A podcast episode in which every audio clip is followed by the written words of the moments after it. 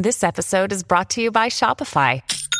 Forget the frustration of picking commerce platforms when you switch your business to Shopify, the global commerce platform that supercharges your selling wherever you sell. With Shopify, you'll harness the same intuitive features, trusted apps, and powerful analytics used by the world's leading brands. Sign up today for your $1 per month trial period at shopify.com slash tech, all lowercase. That's shopify.com slash tech.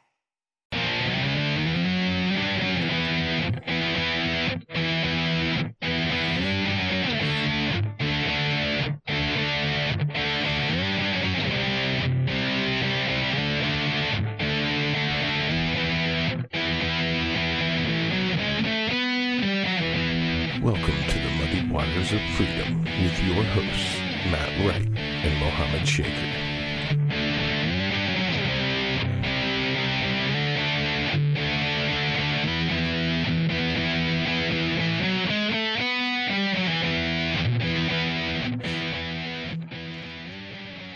Good morning, good afternoon, or good evening, and welcome to the Vanguard. For Muhammad Sleepy Shaker, I am Matt Wright, and together we are traversing the muddied waters of freedom. What's going on, buddy? Um, good man. What's going on with you? Not not a whole lot. Not a whole lot. This is weird. We don't have kava today. Yeah. First time for everything, right? Right. So if you happen to be at low tide watching this and you want to bring us kava, we'll be eternally grateful. um, if not, I guess I kind of understand. It's really way out of the way. Um, We're like three blocks from them. yeah, I was gonna say it's only three blocks for those of you who don't know where we record. Um, so yeah, it's also a chance to get on the show. it is a chance to get on the show. You could be on Facebook. Which, now that I think about it, John Sterner usually listens, and if he and he's always wanted to be on the show. That's a good point. So So if John Sterner wants to be on the show, right now is his chance.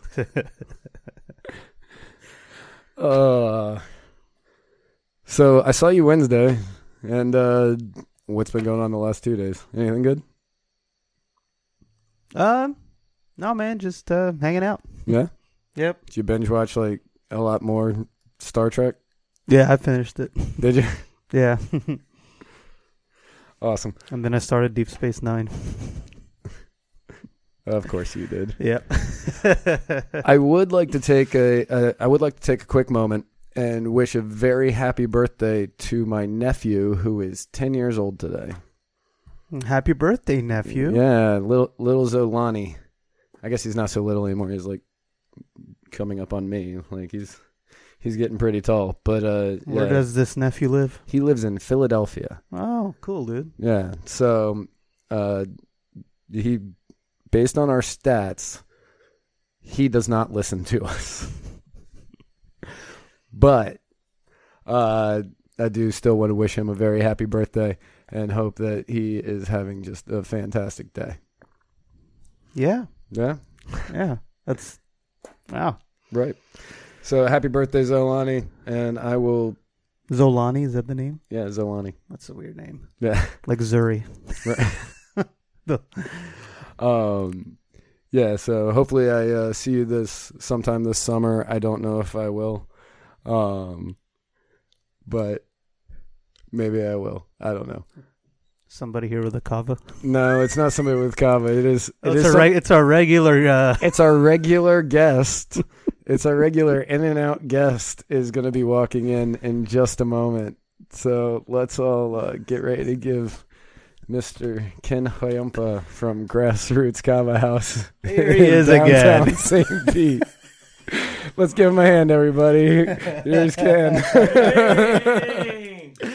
we should just grab. We need to put a, cha- a chair out for you Yeah, now. no. I'll come sit in. I would love to have you sit in on a show one time. I would say that some people would not agree with my thoughts, but that's okay. A lot of people don't agree with our thoughts, but it's okay. Yeah. I'm more than happy for other people to disagree. It makes me feel like I'm doing something right in my life. Absolutely. uh, You guys couldn't see it, but the look on his face when he walked in was, "Oh God, I did it again." There's- nah, that's fine. Yeah. Uh, Do you do anything this week? No, I mean, I've just been at work a lot. Uh, I went to Muddy Water, Tea Kava and Tea. I don't know their full name. Okay. I went there on Thursday, hung out until two thirty in the morning or something like that, and then last night I was just up at low tide until one thirty, two o'clock, and I'm almost done watching The Office again. Yeah. So I mean, I really haven't been doing a whole lot. Yeah. Uh, went and went to a bookstore, which is just a weird experience now, since you can just get everything delivered to your house. Um, and bought a couple of books by Chuck Palahniuk, and I bought the novel Trainspotting, which is a very weird book to read because the entire thing is written in Scottish dialect. Mm. So not just using Scottish slang, but the entire book is in dialect. Yeah. So you're looking at a word and you're like, what is this word? And then when you say it out, like if you read the sentence out loud, how it's written, you actually sound like you're talking Scottish. It's very, it's very strange. And I'm beginning to learn the translation of Scottish dialect to English words or Americanized words. And it's, I'm going, okay, that's what that means. That's what that means. And so I'm almost beginning to read it normally. Yeah. But yeah, it's it's it's a dark book. It is so twisted.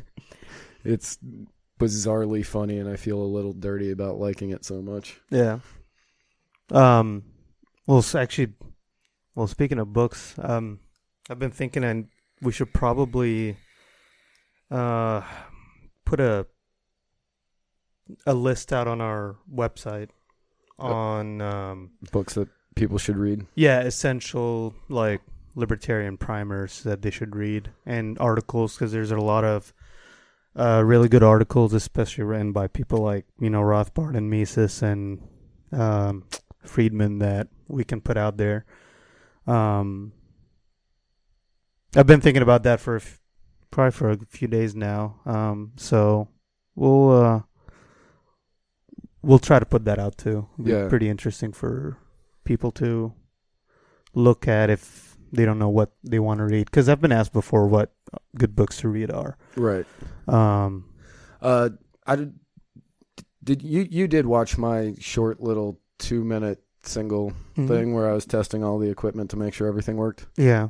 Um, did you uh, did you catch the part about the uh, one of my friends, Bethany from Nashville, sent me an article and said she'd like to see a podcast on the subject. Mm. Um, the book that that article is based on is called "The Three Languages of Politics" by Arnold Kling, uh, which I recently purchased and have on my Kindle. Um, but I think that uh, we should read that, and because Bethany and her husband Brett do a lot for me, so Okay. I want to do this podcast for them. Since Yeah. they Yeah. since she asked. Uh, but we need to read that book. It's short; it's only like 140 pages or something like that. Okay. Yeah. But. I think that we should do that, and uh, we should do that and do a uh, maybe like a Wednesday podcast on it yeah. if for- that works for you. yeah. Yeah. Yeah. No, Cool. we can do that. Good deal. Good deal. Um, so yeah, getting into it today, we're gonna start with one of the main topics that people have been talking about recently. Um, it's kind of been a thing for the last two years ish, I would say, where it's become mainstream.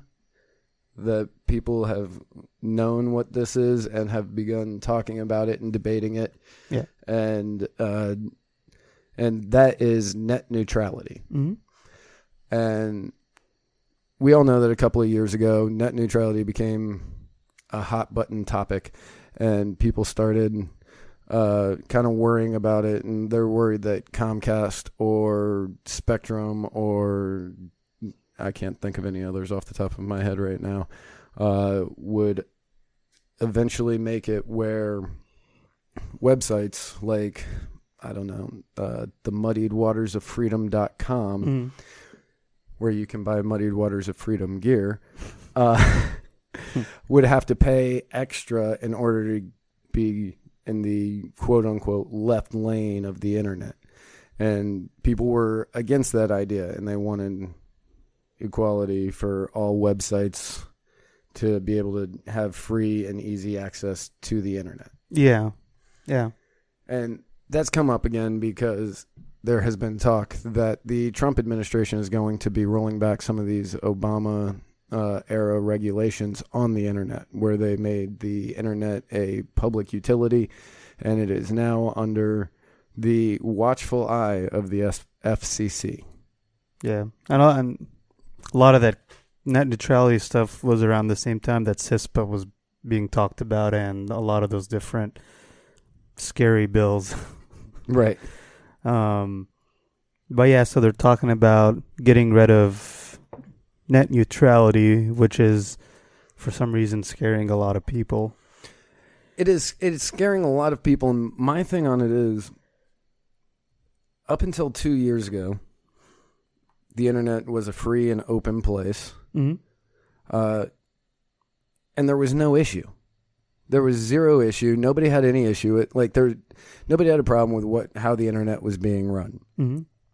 And then that just the way I saw it anyway is it kind of came out of nowhere. That it was all of a sudden like, oh wait, all these internet service providers can decide who gets faster internet speeds for their websites and they're going to have to pay more like for the for the best of my knowledge. Yeah. And I've been using the internet a long time. Yeah, yeah. Pretty much as long as anybody else who was alive when the internet came out.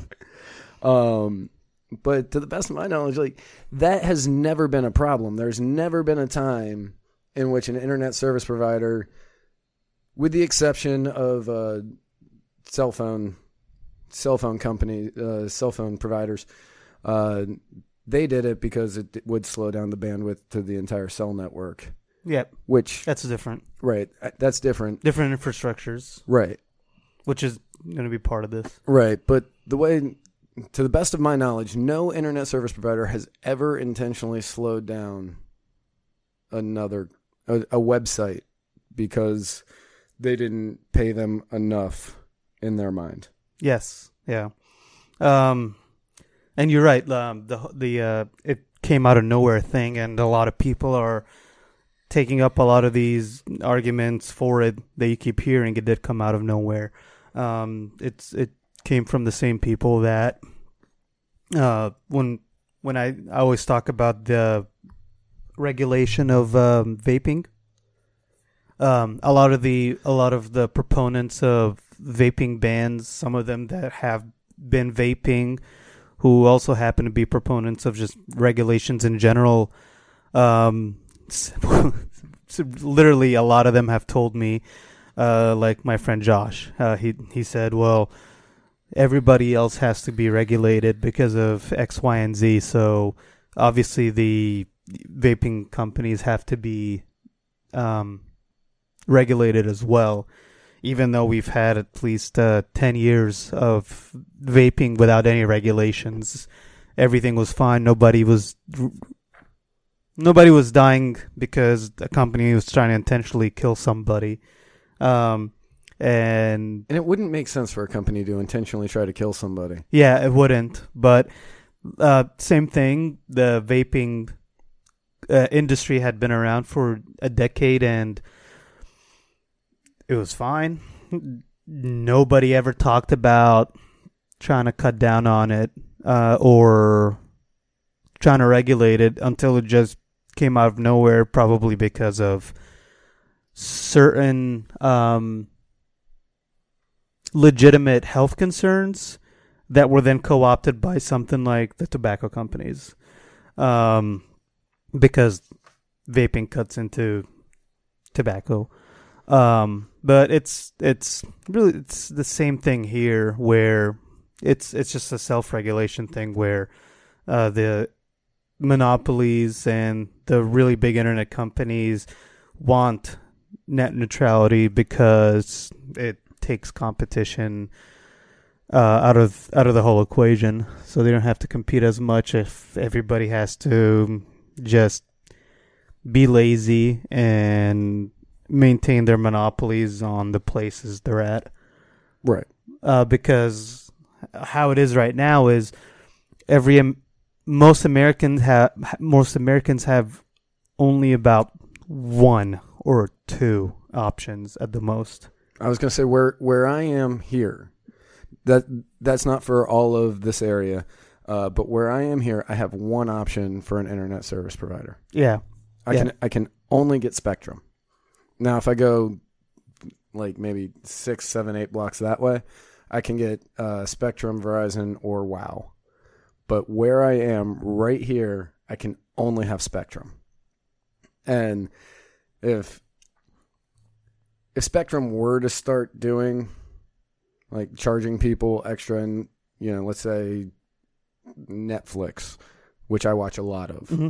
if Netflix were to not pay Spectrum the premium, I don't think that Spectrum would slow them down because, granted, I still have to pay for Spectrum. But as I have learned from uh, hanging out at uh, people's houses who don't have internet, I can do a hotspot on my phone and stream the Netflix perfectly fine. mm-hmm. yeah, yeah. I've So- done that. Yeah, no, I've totally yeah, I I do that often. But we uh so if they were to do that, I would just start using my phone as a hotspot a lot more often. I have an unlimited data, it's on the Verizon network and like I can do Netflix seamlessly Mm-hmm. Without any issue. So if Spectrum were to start being dicks, like I would just cancel them and start just using my phone as a hotspot. Yeah, and and that's part of the issue is that there's not a lot of competition, anyways. Uh, or should I say already, compared to how many companies we used to have 20 years ago, and then going further back and back, there used to be more companies um, that were out out regulated from the market and bought out and shut down because of a variety of reasons, and they just couldn't be a. it- It's kind of like looking at water and power companies, how they're the most regulated, some of the most regulated out of all the industries we have today, and we only have one power comp and one water company really. Um, and uh, what what net neutrality n- now has been forcing these some of these companies to do is making it where they don't have to go out of their way to upgrade their infrastructure, which is compared to other parts of the world severely outdated. And they've had to ask different people to pay into an infrastructure, or some cities have had to just go out of their way and upgrade their own infrastructure for their own needs.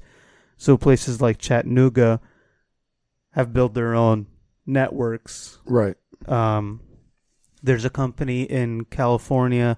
It's very small. It's called uh, Monkeybrains, and they come out. You pay a fee of like two hundred fifty dollars, um, and they they install some wireless equipment. Um, they they have like uh, it, it's it's fiber too, fiber optics, and once you pay this initial fee, you pay a smaller fee of thirty dollars a month or something like that for some really fast internet. But typically, stuff like not net not net neutrality, but other regulations on starting companies is what keeps competition so low. So the problem with internet speeds, because we have some of the slowest internet in the world, is so is not bec- is because of the problem that I forgot who said it. It was it might have been Mises. Um, how the government I'm paraphrasing here, but the government sees a problem and presents a solution that makes it worse, and so they have to then give us another solution Right. that tries to fix it. Right. Um, so the government made a problem by overregulating these companies, and because of that, they had to come out with net neutrality. Um, because you know, like I said before, I assume that not everybody in the government is bad, and they're some of them are just misguided. So, may, the net neutrality thing could be a legitimate someone's legitimate idea fixing internet problems when the actual problem would be to roll back a lot of the regulations that keep um, ISPs from having to compete with each other. Right. And one of the things, okay, one of the things that I've noticed is that a lot of companies like uh, Facebook, Twitter, Netflix, Pornhub, they they are all in support Mm. of uh, the internet being considered a public utility. Yeah. These are, you know, four major websites that I just rolled off. Now, if Goldman Sachs, Bank of America, Wells Fargo, some other big bank, were all in support of some banking bill, everybody who is supporting net neutrality would be no, they're just trying to hold the little guy down. Yeah. But these four companies that pretty much every one of our listeners use, Mm-hmm. including Pornhub, Yeah. uh, every one of our listeners uses them, and you know most of the people out there who support net neutrality use them, and they're like, "Oh no, it's fine. We're with these companies. It's okay. They want what's best for us." But they aren't seeing it the same way that they would if it was for banks. Yeah. And all these companies are doing are looking at the government in order to, in my mind anyway, in order to somehow make it harder for other startups to begin, which is the same thing that I see banks doing whenever they're in support of another, whenever they're in support of some banking bill. Yeah, yeah, and yeah, you're right. And data should, in my opinion, going to free market solutions, data should be allowed to be treated differently depending on who's paying for it. So if a company wants to pay more to have faster internet, they should be able, or I'm sorry, fast, more bandwidth for their data.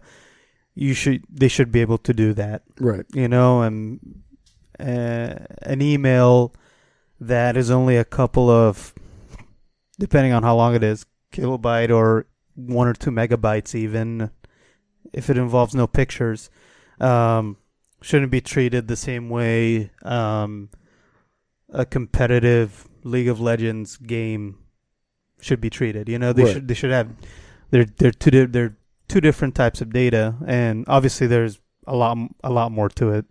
Uh, even the USPS, the socialist USPS, yeah, they treat mail differently and you have to pay for different speeds for mail to Yeah. get places. Yeah. You have your overnight, you have your whatever. The I don't even know the Sta- I think yeah. it's standard. And, I typically use UPS or yeah, FedEx, so I, I, yeah, I don't really know. Um, but they have this, yeah, they've got the standard, they've got the overnight, they've got the expediter, whatever, and you have to pay for those different speeds. yeah, So I don't really see where the difference lies here. Like the the United States Postal Service could be considered a public utility. Mhm. Up until the internet, it was our main way of getting things delivered to people. yeah, but it wasn't enough. No, it wasn't. That- and that- that- and that's, a good argument. Yeah, like it wasn't enough, and that's why different companies like UPS and FedEx uh, came out to take advantage of this problem with shipping that the government wasn't able to do, and gave us faster standard rates, more secure standard rates, not losing your stuff, you know, standard rates, and then even faster delivery by and by buying airplanes of their own cargo planes and moving um, well and trucks obviously and moving uh, pro- um, packages all over the country and I guess the world right? Don't, yeah, Um, all over the world um, especially in this country uh, faster than the, the USPS ever could. Right. And Much faster than the USPS ever could. The USPS had to change how they did their business Yeah. because of these companies. Yes. Yeah. I find it funny that the guy who created FedEx in his business class in college presented his business plan for FedEx to his teacher, and the teacher said, This will never work. There's a USPS. Mm. And I think he failed. That I think that project failed. Yeah. I, I think he got enough on it. Um, and then he was like, "Well, no, screw you. I'm going to do this anyway." and then it's become the number one or number two. I'm not really sure which Yeah. one it is, but the number one or the number two uh, delivery service in the world. Mm-hmm. Yeah. And that's just, I mean, that's free market, free market thinking versus socialistic thinking. Mm-hmm. It's like, no, the government's already got that handled. No, I'm going to do it better. Yeah.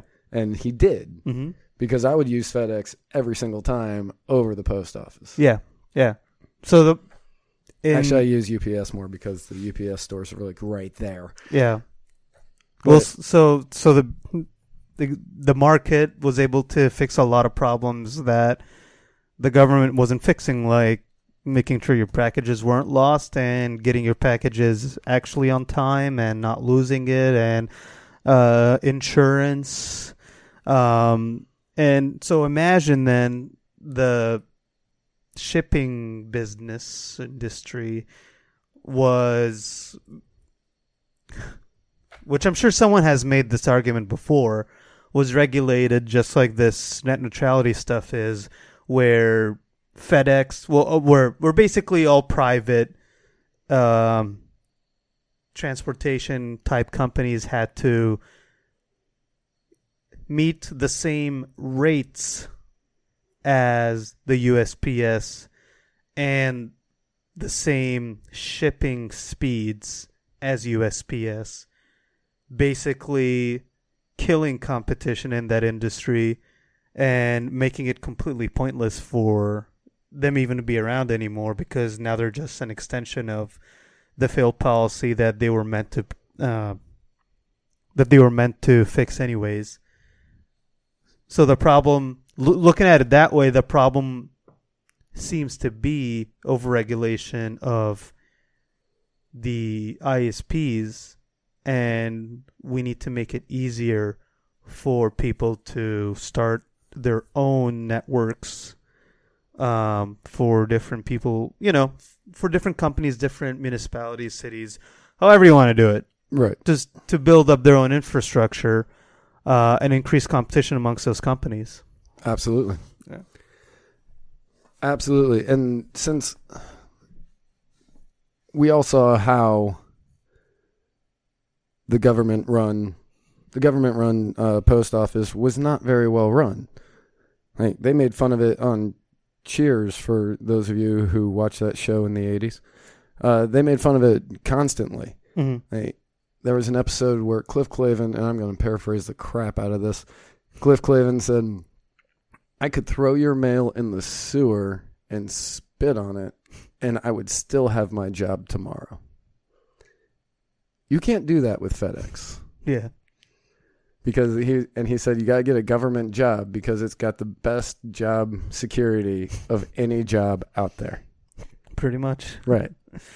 Yeah. And then FedEx, you know, FedEx and UPS and all the DHL and all those companies started coming around, and then they were like, "Oh crap, we need to we need to fix our model, and Yep. we need to fix it quick." Yep. Yep. Yep. And yeah. Um. Crap. What was I gonna say? Same. Oh yeah, yeah. Same thing with like airline companies. Uh, the TSA. Everybody knows the TSA. A lot of their workers um, have been misplacing people's stuff in their pockets and and stealing them.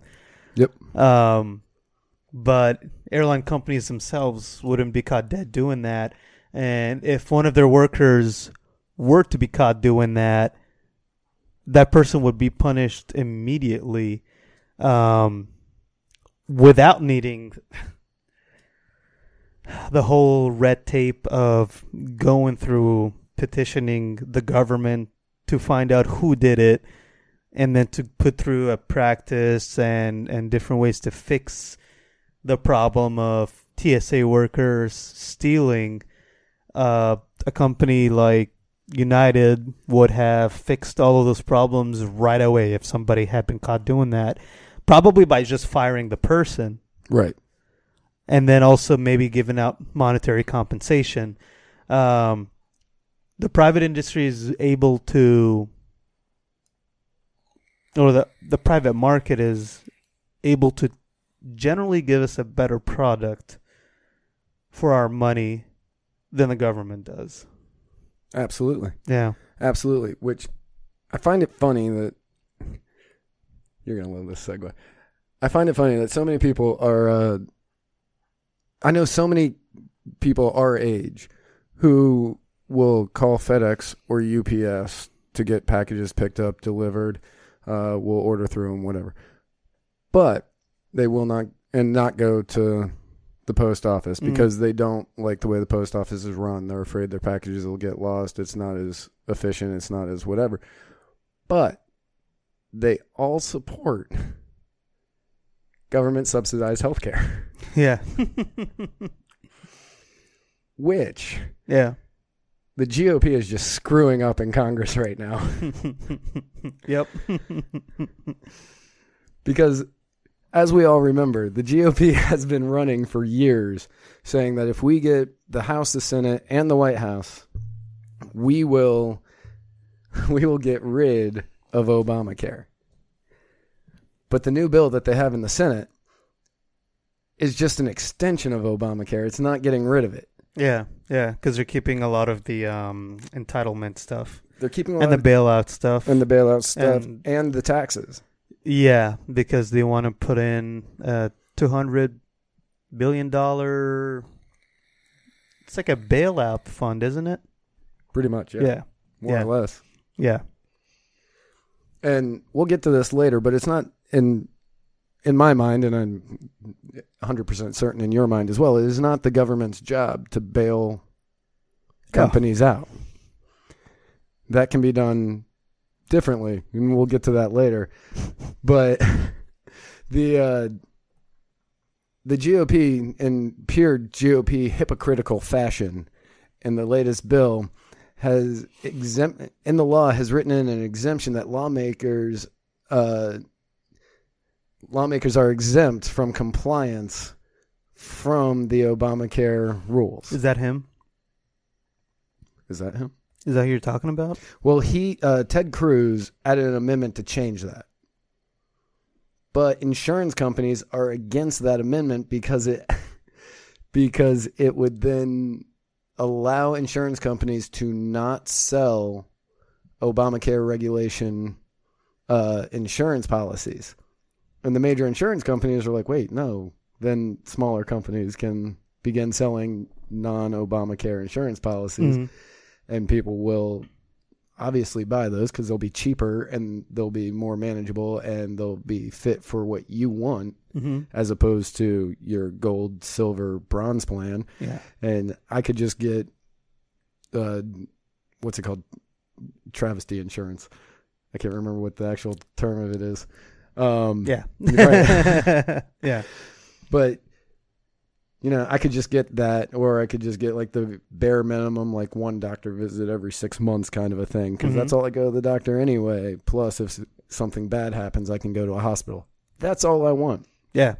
I don't need 700 doctor visits a year and you know X amount off of medication.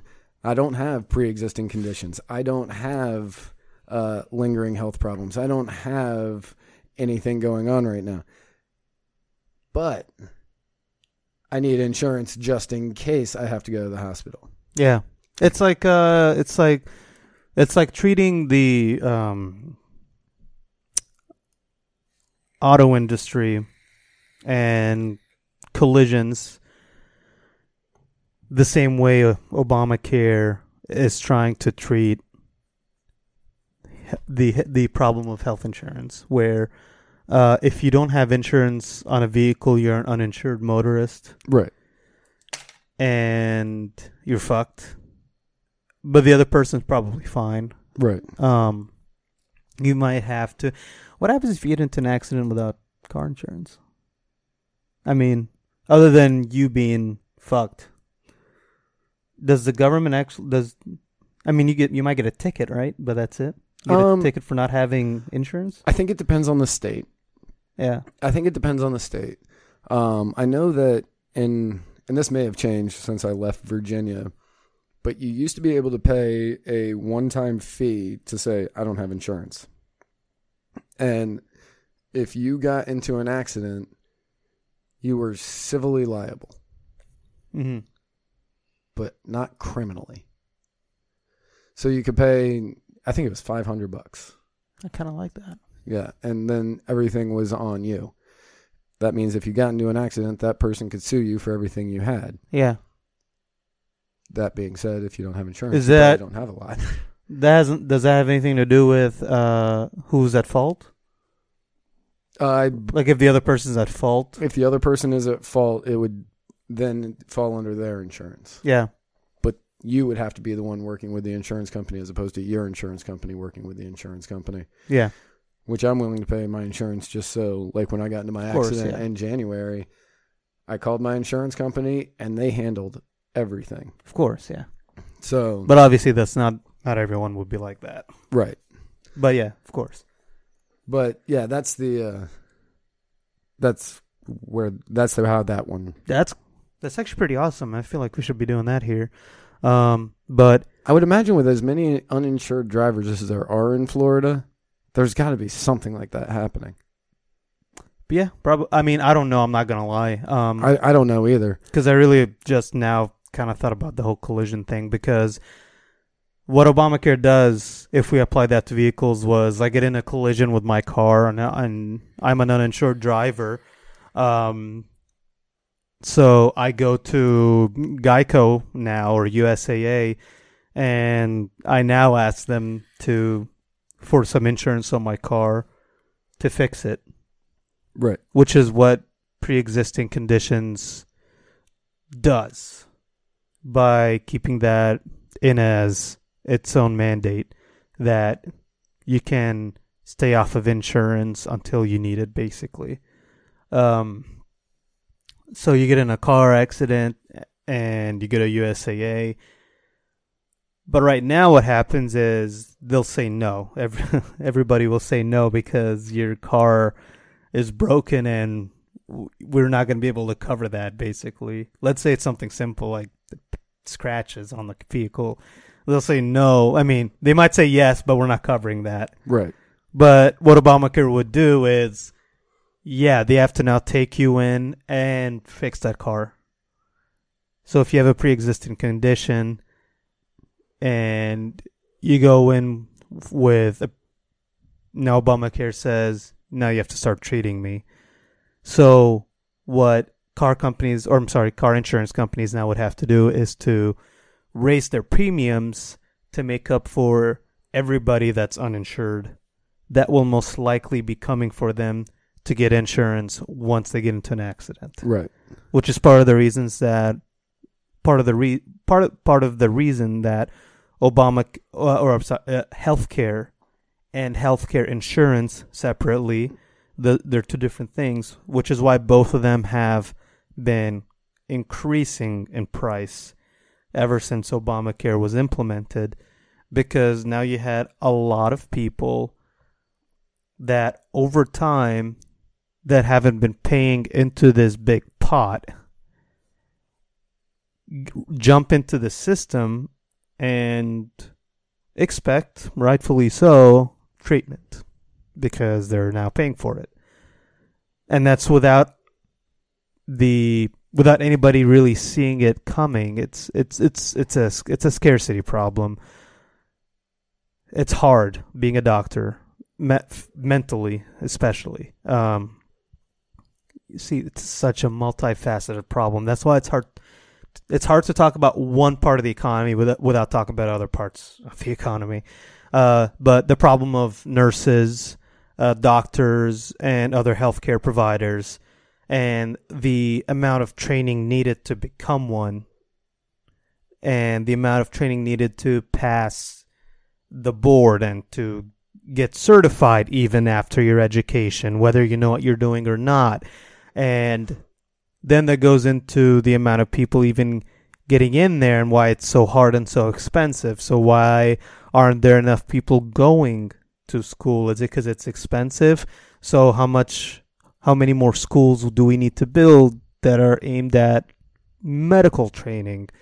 Um, and then will people even be wanting to do it? Because a lot of times people will think they like healthcare, but they but they don't.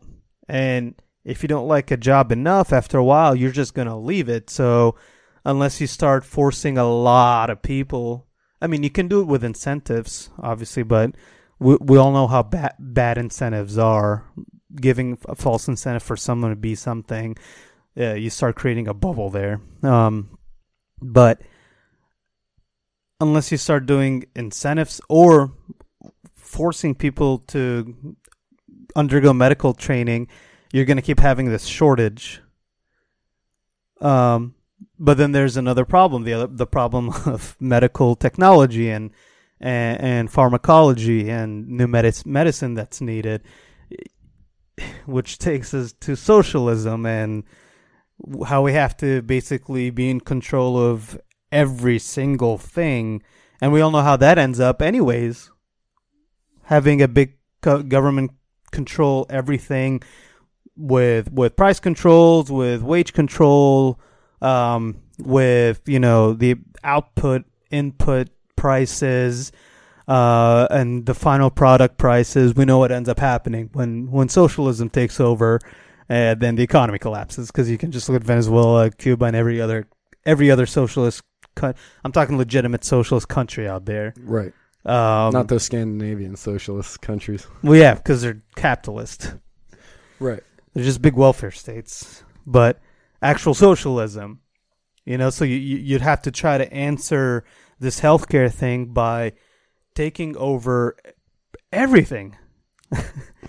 Pretty much, it starts going into everything, but we but we know that doesn't work. So what we have to do is free the markets and let the problem take care of itself and make it easier for people to do stuff rather than make it harder on them to do stuff like you know get an education or I'm not going to get into it again. I mentioned how there are a lot and I'm I'm not the only one. Buddy my buddy my other buddy Matt Newman um who was in the 173rd uh, he was a combat medic like it's a lot of people that have a lot of experience that they're not able to use. So Right. you're always going to have a shortage with a lot of these stupid regulations in the way. And basically it's it's impossible for one central entity to take care of every single problem that's getting in the way of healthcare for for for people. Um, it's it's not possible to to think of every single thing without ruining everything every every other thing else Right. you know because prices are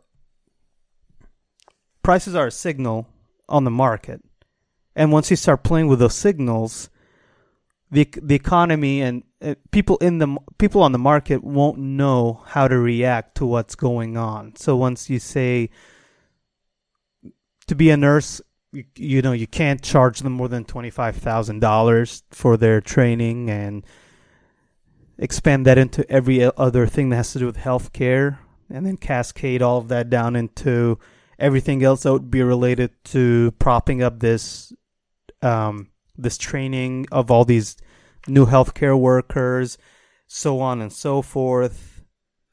The market won't know how to respond to any of this, and things that should cost something else end up ruining what uh what you call it end up ruining how the market would react to to such a problem um there's actually a great video on this by learn liberty it's at um, institute for humane studies you, you might have heard of Learn Liberty. They make yeah, a I've lot heard of yeah, they have a they have a website. Um, they make a lot of great videos on on political philosophy and economics, and they have a video on the problem of central planning and how that interferes with prices. And have I ever explained prices like on this show? Because I don't remember. I don't think you have. Um, but this video explains prices and why prices are the most important signal on the market. That's that's that's how we. And I guess I can I can talk about prices a little bit real quick.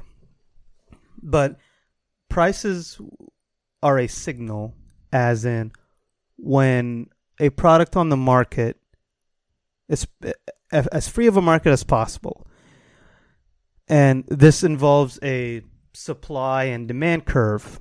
Okay. Um, if you've taken like a macro or microeconomics class, or you can just easily look up some of some of these really basic economic concepts uh, on on YouTube or or anything. It doesn't have doesn't even matter what you're looking at because supply and demand is supply and demand. Doesn't matter if it's Austrian, Chicago, Keynesian, any of that. When when the price of a product increases, so basically you have a supply and demand curve. I wish I could draw this, or we had like a some kind of like live thing where I could just show them, draw draw it somewhere. When the price of a product goes up, the quantity supplied will go up as well. So let's say that the price of kava goes up. Which it is. Yeah. Then I'm as in by the shell. Oh, I thought you meant from the distributor. No. That's di- that's different. Um, that's that's the overall supply uh, shifting, which it's something else. But as the price of a shell of kava goes up, the supply um, will go up because more people will enter the market to take advantage of selling kava because obviously it's profitable. Right. It's the idea behind why uh, price gouging is legitimate. Because a lot of people don't like price gouging, but if you think about price gouging, we have a hurricane here in, in Largo that destroys a lot of things, which means now we have a lack of electricity and other stuff like that. So, a power generator that costs $500 I might run back to St. Pete where it's not as destroyed, grab my two power generators, come down here and sell them for $3,000 $3,000 each, which Right. is like a huge markup. I'm making six times more than than it costs just buying it, but there's a shortage here and I'm gouging the hell out of this uh, out of my generators. Um, so what that does is it's a signal. The price of that just went up here in Largo. So what that ends up doing is now more people are going to want to take advantage advantage of this. So um, somebody else might come down right in front of me and start selling other power generators for 2900 so that's that's that's where this whole signaling thing comes in the price is up which means right now at this place this product is needed for whatever reason. Um, for in, in this example a hurricane hit and we need more power generators. And and this problem keeps on going on uh, well I'm, uh, this this keeps on repeating until the price goes down enough because everyone's buying generators and there's just a lot of people now that I, I can't sell at 3000 well by this point it might go all the way down to like maybe 1500 or something. But by that point there are also people bringing generators from Orlando and other parts of the state Right. it's just it's that bad of a hurricane um but I was gonna say that we haven't had a hurricane actually hit here in like a hundred years. yeah yeah That that would be a bad hurricane. Yeah, but that's that's that's the whole point about behind price gouging and just prices in general is prices are a signal to the economy that uh, that something is happening somewhere and either you need more of it or less of it. Right. And when you start messing with prices, the econ- the market doesn't know how to react to it. It doesn't know if it's supposed to get this or not, which a lot of times means the government gives out in, in certain incentives for people to get that thing anyways, or to or just use force to change it.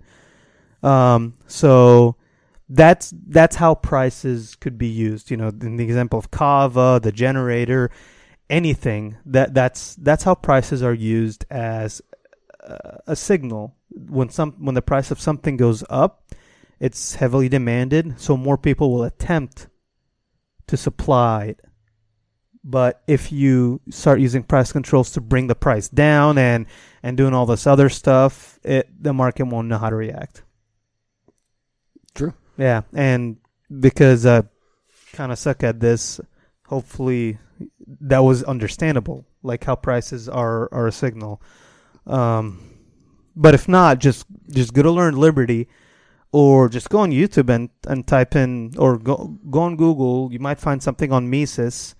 Uh, go to the Mises Institute and look up price price signals or prices as signals. Yeah, you, you, there's a lot of articles on it. There's a few videos on it. It's easy to find, and it would put a lot of things in perspective Right. on No, absolutely. on on on on on everything we were talking about today. Definitely. Um, By the way, I did read that Ted Cruz.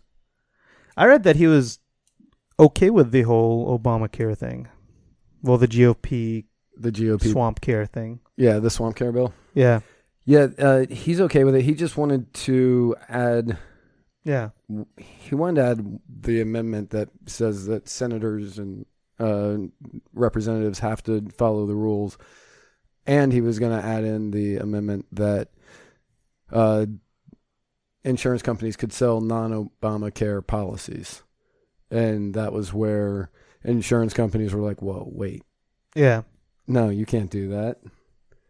That that would just open it up way too much. hmm And that that's where the problem in my mind really lies. It's like these insurance companies are going, no, no, that's not cool. And I personally, I don't think they have enough to pass this bill anyway. No, they they don't. I don't think they do. It's right now. Well, They, the the Democrats won't pass it, and then you have Mike Lee and Rand Paul and whoever decides to join them on it. right now they have just enough to pass. If they have one defection, it will not pass. But if this bill goes in, you're going to need 60 and you're going to need 60 vote or if this amendment goes in, sorry. If this amendment goes in, you're going to need 60 votes in order for it to uh, be able to go through without filibuster. And they're not going to be able to get to 60. No, There's no chance. And if they do, it's going to be the undoing of the Republican Party because they're elected by Republicans to get rid of it, not to. Not to modify it mildly and make it worse in Yeah. my mind. Like it's Yeah, it's, it's a bad law. they're go they're they're just they're just going further down government controlled health insurance, Right. Which is what Obamacare is, um, which is the next step going towards single payer health care. Um, but no, they were elected to do something, and they're not doing it. And if they're not doing it, they're just like the Democrats, and there'd be no point now for enough conservative support towards them anyways it, it would this this would hurt them more than anyth- anything else more than trump by far Absolutely. yeah I mean, the people who elected Trump, the people who elected Trump elected Trump because they won. One of the reasons is they wanted to get rid of Obamacare. yeah Some of the other reasons were, you know, immigration and whatever, drain the swamp, clean it up, all that. But none of it's happening. And if they if they do not repeal Obamacare, like they've been promising us since 2012, if they don't repeal Obamacare, it'll be a long time before a lot of those people, before Republicans get control of anything ever again. yeah true and so much of what so much of what the GOP law what Obamacare did and what the GOP law is going to just embolden is that we are protecting insurance companies and we're making sure that they're they have what is necessary to continue growing and continue thriving as insurance companies when that shouldn't be the government's place. The Mhm. the government should not be the Especially one- when they have to tax two hundred billion dollars as a protection for them. exactly. Yeah. Right. The government should not be bailing out these companies. Such as I'm cer- I'm certain that you uh, saw this earlier this week or actually I know you didn't cuz I told you about it. Yeah, I did not. Yeah, but SoundCloud was uh, reported that they had enough money to make it 50 days. They were going to make it to the fourth quarter of 2017 and that's it. Like they were going to be done. They laid off 40% of their staff That's and that's the backbone of this show. That's how It we is, yeah, started. right, exactly. Yeah. We we still host the audio on SoundCloud. Yeah. I was starting to re uh, one, I was upset because we paid for the the high end membership for the year. That's true. Yeah. So we had yeah, that was only seven months ago. I know that was in January. Yeah. Um we uh we paid for the high end membership for the year so that way we could post as much as we wanted on it. and I was like, "Oh crap, are, am I just going to be out that money?" Mhm. like I want I want to make sure that you know that's going to be taken care of or at least refunded the whatever and plus am I going to have to download all of our episodes and re-upload To keep them, yeah. to keep them and then re-upload them on something else and so I was getting a little stressed and then on Twitter yesterday Chance the Rapper said Who I've never heard of. you've never heard of Chance the Rapper No. I cannot name a single Chance the Rapper song. Not one. But I know a lot of people who like him. Yeah. But Chance the Rapper posted SoundCloud isn't going anywhere. And he personally bailed SoundCloud out. Now, Chance, like, I know a lot about Chance. Uh, Jordan is a big Chance the Rapper fan. And he's never been signed to a label. I'm pretty sure he gives away all of his music for free. hmm I'm pretty sure of that. Um, you can just go and download it from iTunes or from SoundCloud or whatever, and or you can stream it on Spotify or Yeah. eh, you know any of that. But he makes all of his money off of touring, and his tours are huge.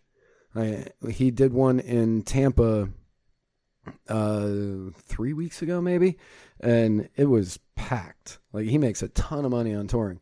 He is very philanthropic too. He's from Chicago.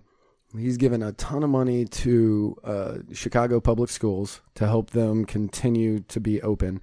Uh, even Michelle Obama came out and gave him an award for being such a good-hearted citizen towards Chicago, and Yeah, now he's That's awesome. Oh yeah, no, absolutely. And now he's coming out and he's personally gonna be the SoundCloud and technically the Muddied Waters of Freedom savior because our podcast will continually continue to uh, be able to be streamed. The audio will be continue to be able to be streamed.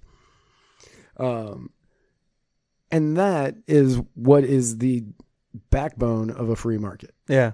right? How much was it? It, it's never been, it hasn't been reported yet. Anyway, Yeah. I mean, it just came out like two days ago or three days ago is when they said SoundCloud had 50 days left.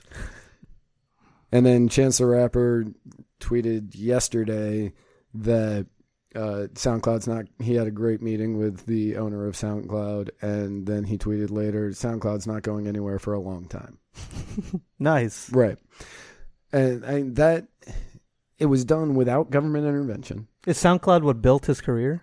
Yeah, that's where he's, he was putting all of his music on SoundCloud, and people started listening there. Yeah. And so, like, he felt that he needed to give back to the company that helped him become Chance the Rapper from Chicago. Yeah.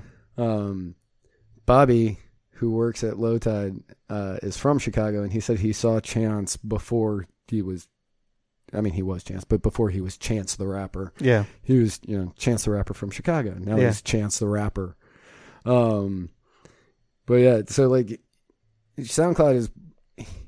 He found a company that he cared about, that he liked, and he wanted to thank for giving him all the success that he did. So he donated money, or however they worked it. I don't know how they worked it, hmm uh, but he has bailed. He personally has bailed out SoundCloud. Now, you and I use SoundCloud, so and we pay for it. So technically, we're doing our own little bailout of it. But my neighbors across the street, or you know anybody who doesn't use SoundCloud, should not be held accountable for keeping SoundCloud open, Mhm. even though Yeah. it hosts. I don't even know how many members they have, but let's just roughly say a million.